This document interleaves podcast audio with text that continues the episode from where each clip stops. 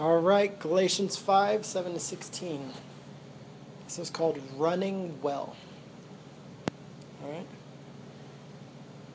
And let's read it first, and we'll talk about it. Starting in verse 7, Paul says, You were running well. Who hindered you from obeying the truth? This persuasion is not from him who calls you. A little leaven leavens the whole lump. I have confidence in the Lord that you will take no other view than mine. And the one who is troubling you will hear the penalty, whoever he is. But if I, brothers, still preach circumcision, why am I still being persecuted? Is that case the offense of in that case the offense of the cross has been removed? I wish those who unsettle you would emasculate themselves.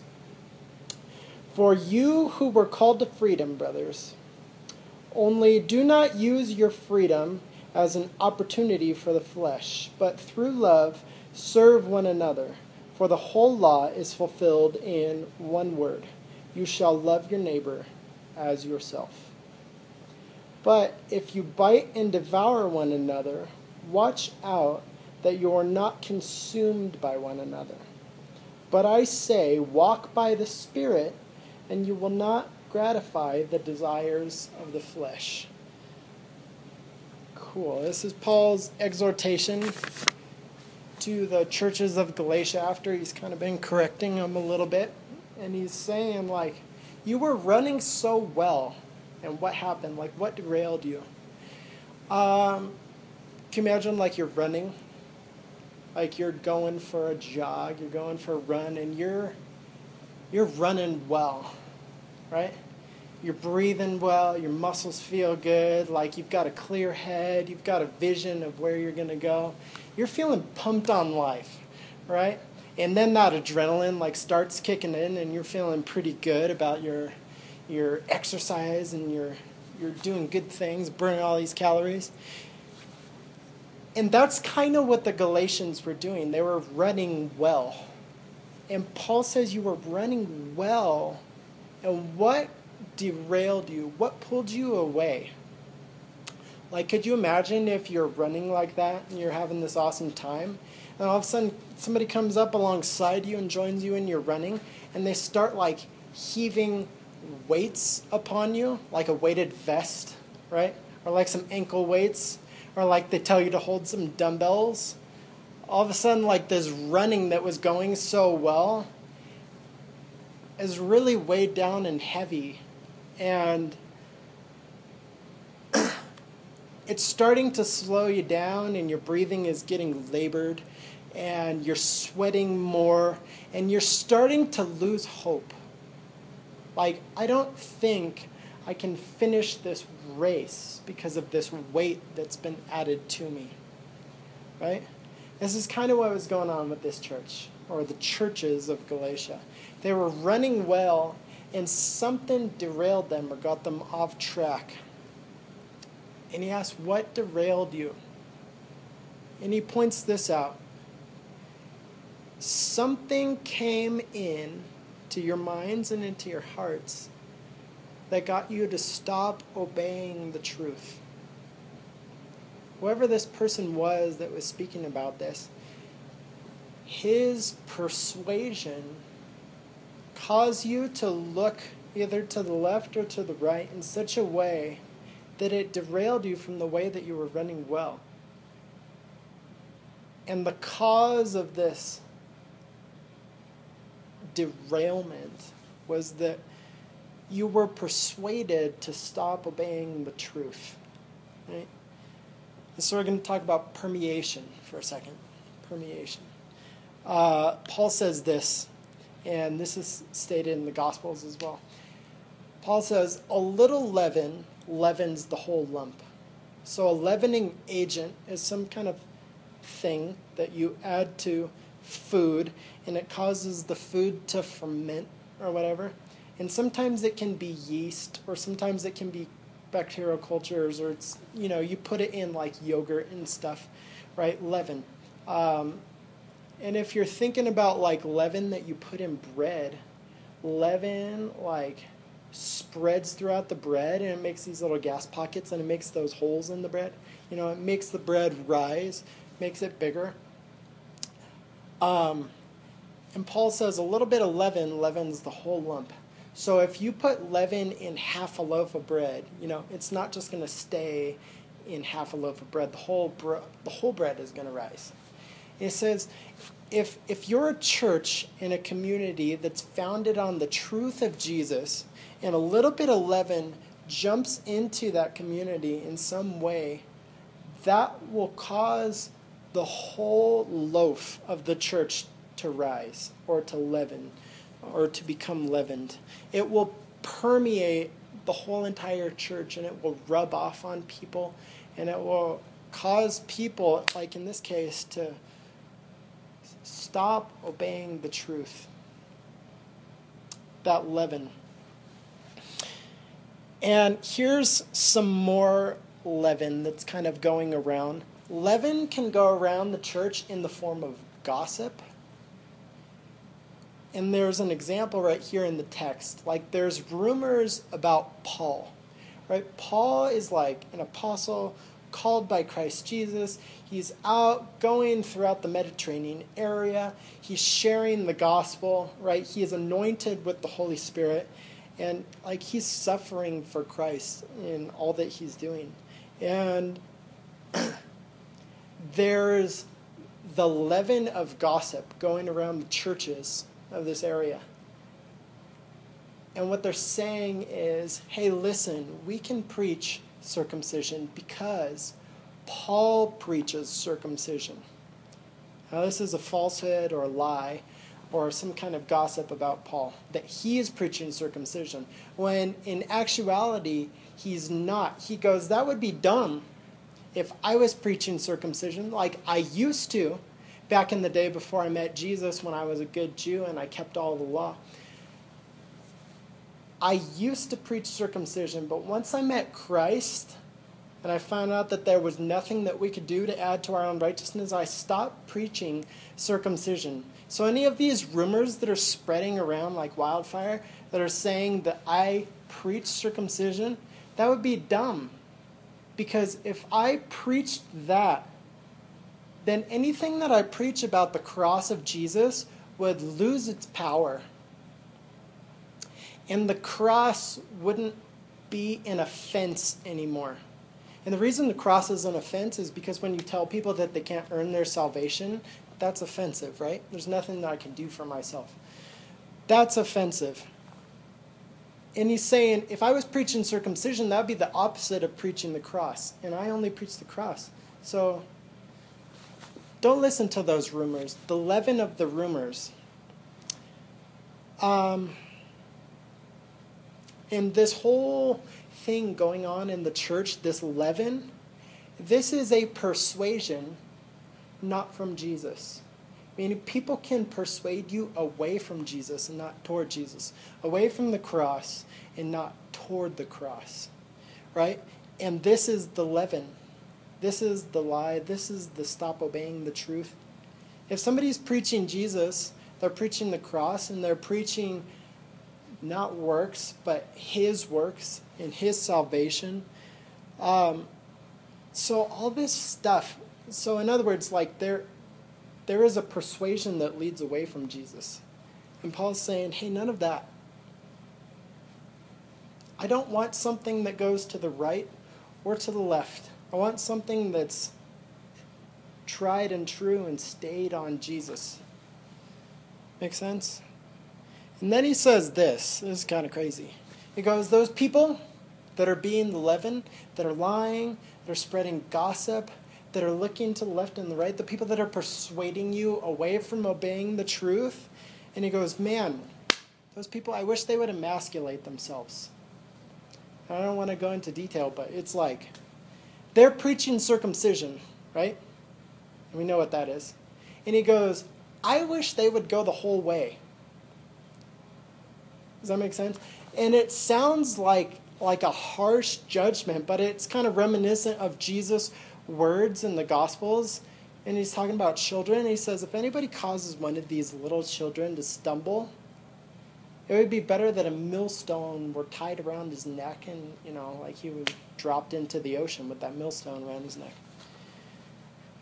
So this speaks, it sounds intense, but it speaks of the divine judgment.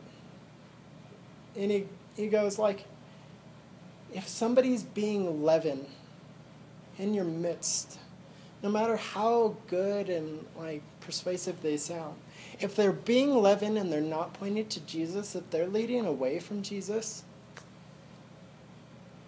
divine judgment is like headed toward them. And that's not good. And he goes, instead of all this, this leaven like permeating into the culture of the churches, instead, you, Galatians, are called to freedom you are called to live free. So, like he said um, in our last message, like don't submit again to the yoke of slavery. Don't go there again. You are called to freedom, so why would you go back? And here's what I want to say about freedom freedom is not for furthering the flesh. Does that make sense? Freedom is not for furthering the flesh. Like when some people hear freedom, they think, oh, do whatever you want. I'm free. Freedom means I get to choose what I do, when I do it, and I live according to my desires. But actually, that's a form of slavery. Make sense? Because you're like enslaved to your own desires. So, freedom is not for furthering the flesh, but by contrast, Freedom is for furthering love and servanthood. If you're living out this freedom, he says at the beginning of chapter 5, it's for freedom that you've been set free. If you're living out this freedom that Paul is talking about, and you're not living in that leaven, you're not being permeated by leaven and lies and gossip and tearing each other down.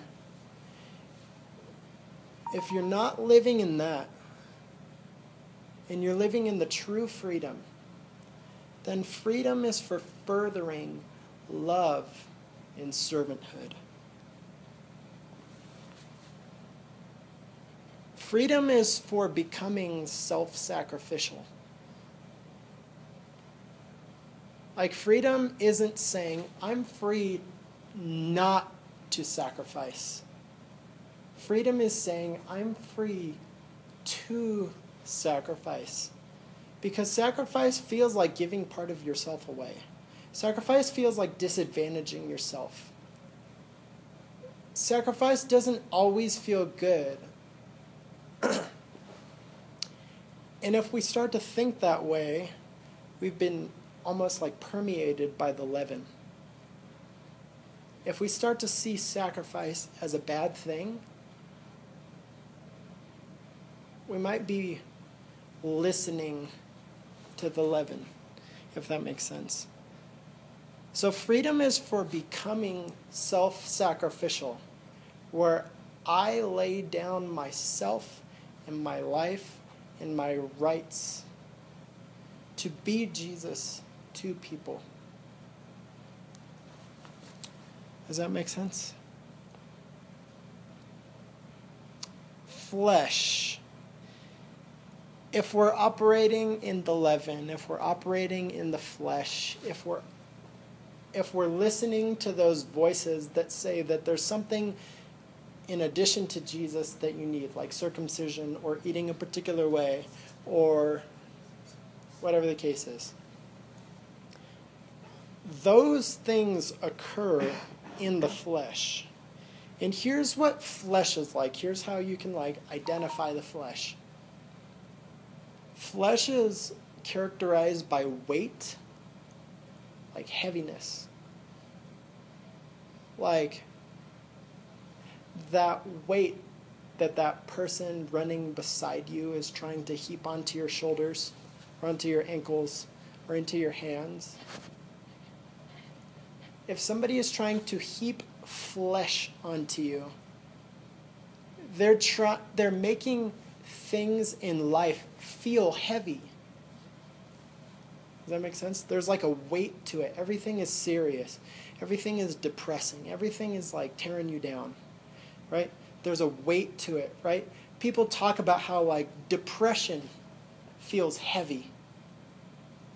Depression feels like this hole that you could never climb out of. It feels weighty. Flesh is also characterized by guilt, right? You're guilty and you have to make up for it. You're guilty and here's everything wrong with you and here's a shovel. Start digging yourself out of this hole, right? And flesh is characterized by a burden that I will never overcome. So if we look at life and we see heaviness or we see guilt or we see darkness or we see a burden that we will never overcome, if we see that, somebody might be heaping leaven on us, or somebody might be convincing us that the flesh is the way to do this life. Or we might have the tendency in our life to operate according to the flesh because walking with the Spirit is something that we have to learn in our lives. Like it doesn't come naturally, right? It doesn't happen automatically, it's a learned thing. However, if life looks like heavy, weighty, if you're feeling guilty, and if you're feeling like there's this burden that you will never be able to overcome, you got to ask yourself, like, is there flesh in this? Do I see life in the flesh? Do I have I listened to somebody that said that operating in the flesh is the way to go? And it's okay. If that's the place where we are, that's totally okay. Because there's there's another way. There's a better way. And this is what Paul is describing and encouraging the Galatians to do. Now that he's kind of identified all this stuff going on, he's saying, listen, walk in the Spirit because the Spirit is life giving because the Spirit makes you feel lighter, not heavier. Because the Spirit is the one that when you are running that race and when you feel like you've got nothing left to give, the Spirit comes and breathes life into you. When you feel like you're out of your own breath, the Spirit gives you His breath. The Spirit is like wind coming up under your wings. The Spirit lifts, the Spirit elevates, the Spirit makes the burdens feel lighter. The Spirit does what the flesh cannot do. It's like a breath of fresh air. The Spirit gives life and does not make life seem heavier or worse or burdensome. So that's the alternative. Walk in the Spirit.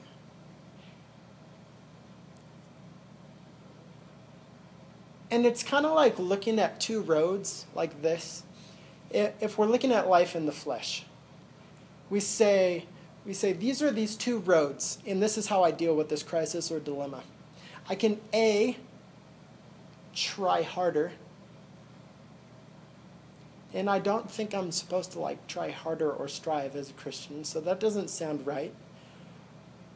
So option A, I don't know about that one. Or there's option B. Option B says, don't try at all. And you're like, well, maybe I just shouldn't try at all. Because I don't want to strive and I don't earn God's favor and salvation by my works. So how about I how about option B? I don't try. I stop trying. And if you remain in the flesh and you take the path of not trying, and you're still seeing life with the eyes of the flesh, then that burden in that weight, in that guilt, in that hole that you feel like you'll never dig yourself out of will just close in. And it will continue to seem to get worse. So when people look at life and they go, oh man, so what do I do? What do I try? Do I try harder? Do I do more? Do I make people happier? Or do I just not try? Because I'm not here to be a people pleaser, right? And this is where people get stuck, stuck in the flesh. I don't know which path to choose. And it's almost kind of like it's this brand new eye opening experience when we see the, the Spirit of God for all it's worth. When we see that the Spirit of God is not path A or path B, it's not try harder and it's not don't try. When we see life through the Spirit, we realize that there is a third option. There is a third road. There is an option C that we didn't calculate for. And it's not try harder, and it's not don't try. It's neither. It's walk according to the Spirit. And it's almost kind of like an invitation. Like God's at the end of Road C, and He's beckoning you forward. He's saying, Listen, this is what you were made for. Come here. You're invited. Nobody's going to force you. Nobody's going to make you. Nobody's going to embarrass you. Come here. Road C. This is what you were designed to do. This is what you were made for. It's an invitation. It's not by force. The flesh operates by force. The spirit is not by force. It's an invitation and it's also an elicitation. And when I say elicitation, here's what I mean. Like, when we accept Christ, God puts His Spirit in us, right? And it is a piece of God in our hearts and it's guiding us through life and it's giving us the fruits of the spirit and the gifts of the spirit and it's it's leading us toward home. You know like a compass like a true north. It's leading us toward home with god forever. And god at the end of road c the road of the spirit god at the end of this road is like inviting us and beckoning us forward, saying, You don't have to try harder and you don't have to not try.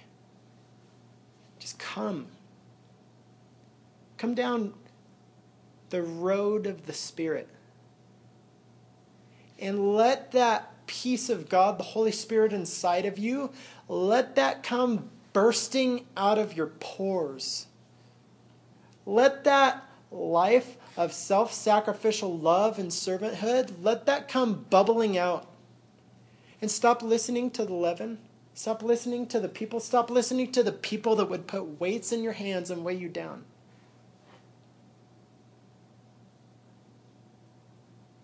Because that is the leaven that leavens the whole lump.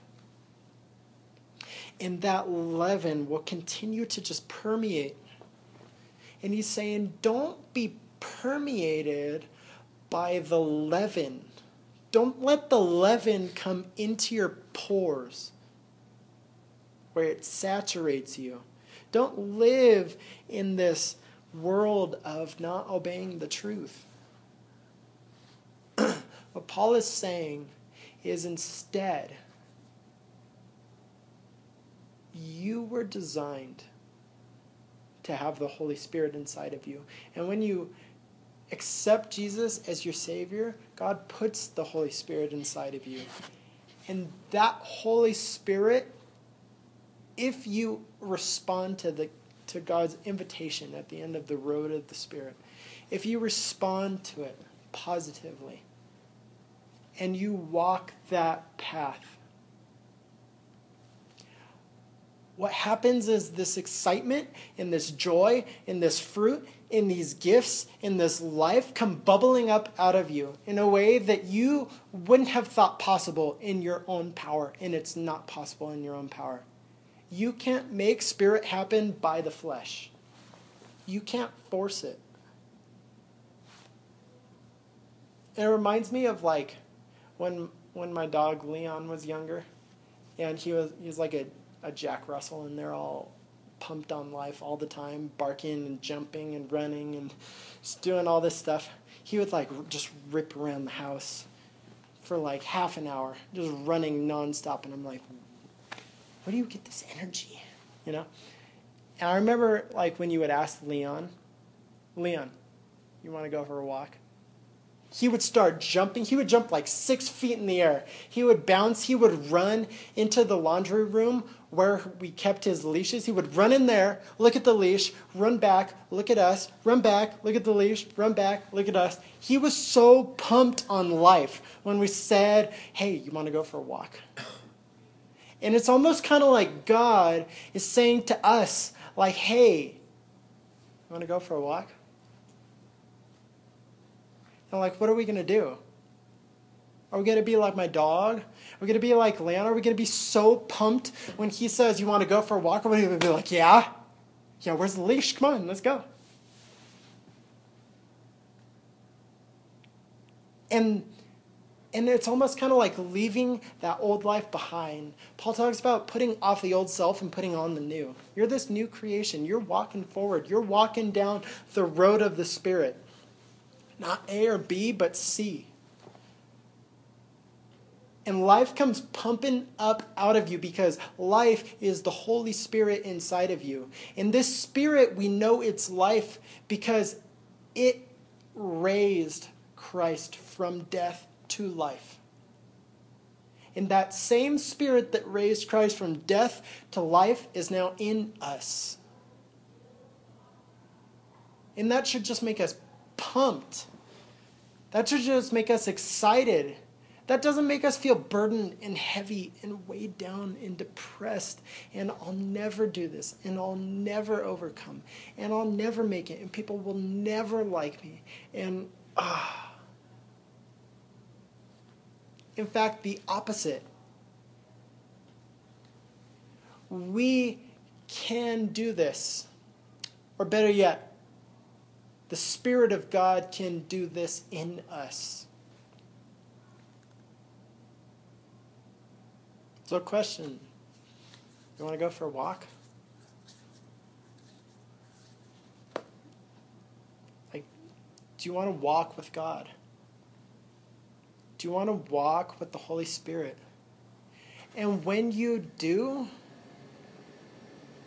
it gives you like a buoyancy. Do you know what I mean? Can you think of like a buoy out on the ocean? How it's like buoyant? The waves come crashing into it and it might go down a little bit, but it pops back up. Because it has a buoyancy or like a ship on the ocean that's not being capsized by the waves. It has a buoyancy, it has a bounciness. Like the waves try to suck it down, pull it under. And it just keeps popping back up. A buoyancy, like the Spirit of God inside of us, gives us a buoyancy. It makes us keep popping back up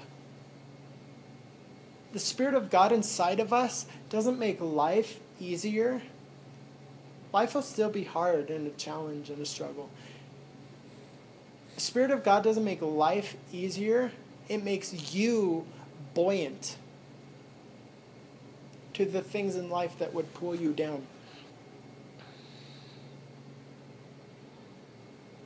And Paul starts closing out this little section right here. And he says, Listen, don't devour one another. In other words, don't eat one another.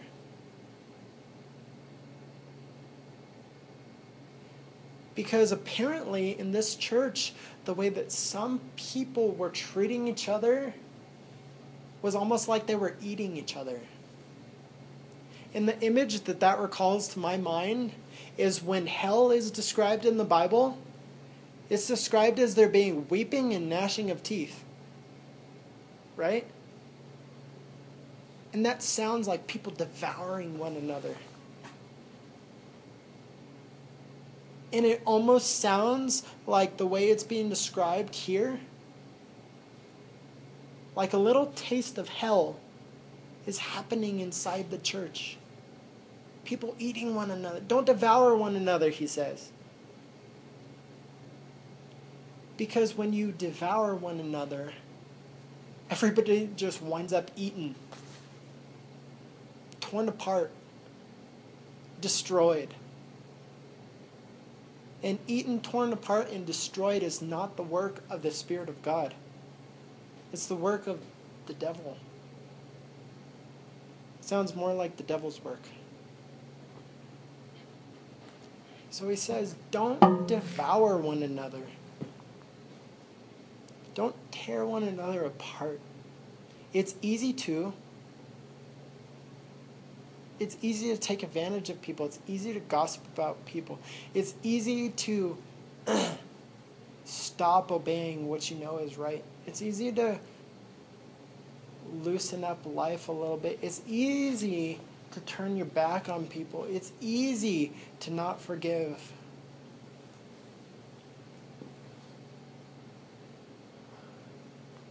But the path of ease leads to destruction. So he says, don't devour one another. Because devouring one another makes us think of like tearing apart. And he says the Spirit of God doesn't tear apart, the Spirit of God connects. The Spirit of God brings shalom. And the Jewish understanding of shalom is kind of like peace, but more intense. This whole thing, life, the earth, God's creation, like everything, when heaven is happening, everything is shalom. The lion lays with the lamb. There's no more conflict between people. God is an unhindered relationship with the men and women that He created. That's what heaven's like, and that's what shalom is. And that sounds like love and servanthood and connectedness and humility and togetherness and self sacrifice and all of these things.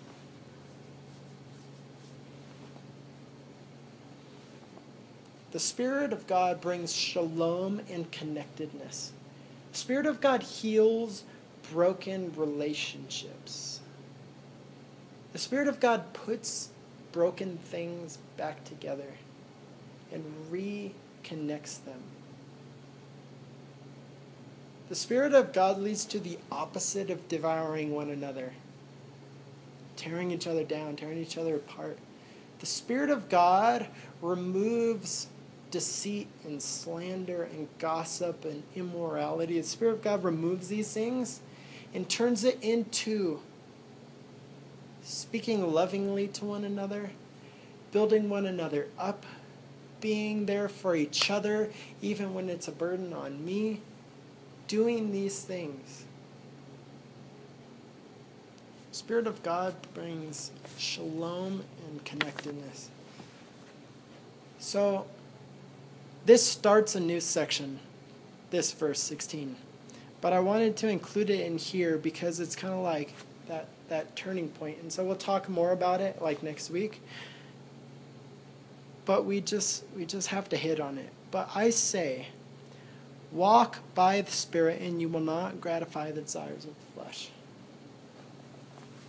So it's like Paul is saying, like inviting, like eliciting, like focusing. Stop running amok in a million directions listening to lies, looking to the left and the right, devouring one another. Stop doing all this stuff, guys. He says, You want to go for a walk? And not only walk, but run. And run well. He says, You were running well. What happened? What was all this mess and this chaos? You were running well. So here's an invitation to walk, and better yet, run. Run with the Spirit. Run with the Spirit of God. And don't look to the left or the right. Don't look to path A or B. Stop it. Just whoom, laser focus. Walk it. And if you're if you're feeling up to it, run it. And run well. Don't just live this life saying, well, Christ's blood covers me, I can do whatever I want. Well, true. But run well.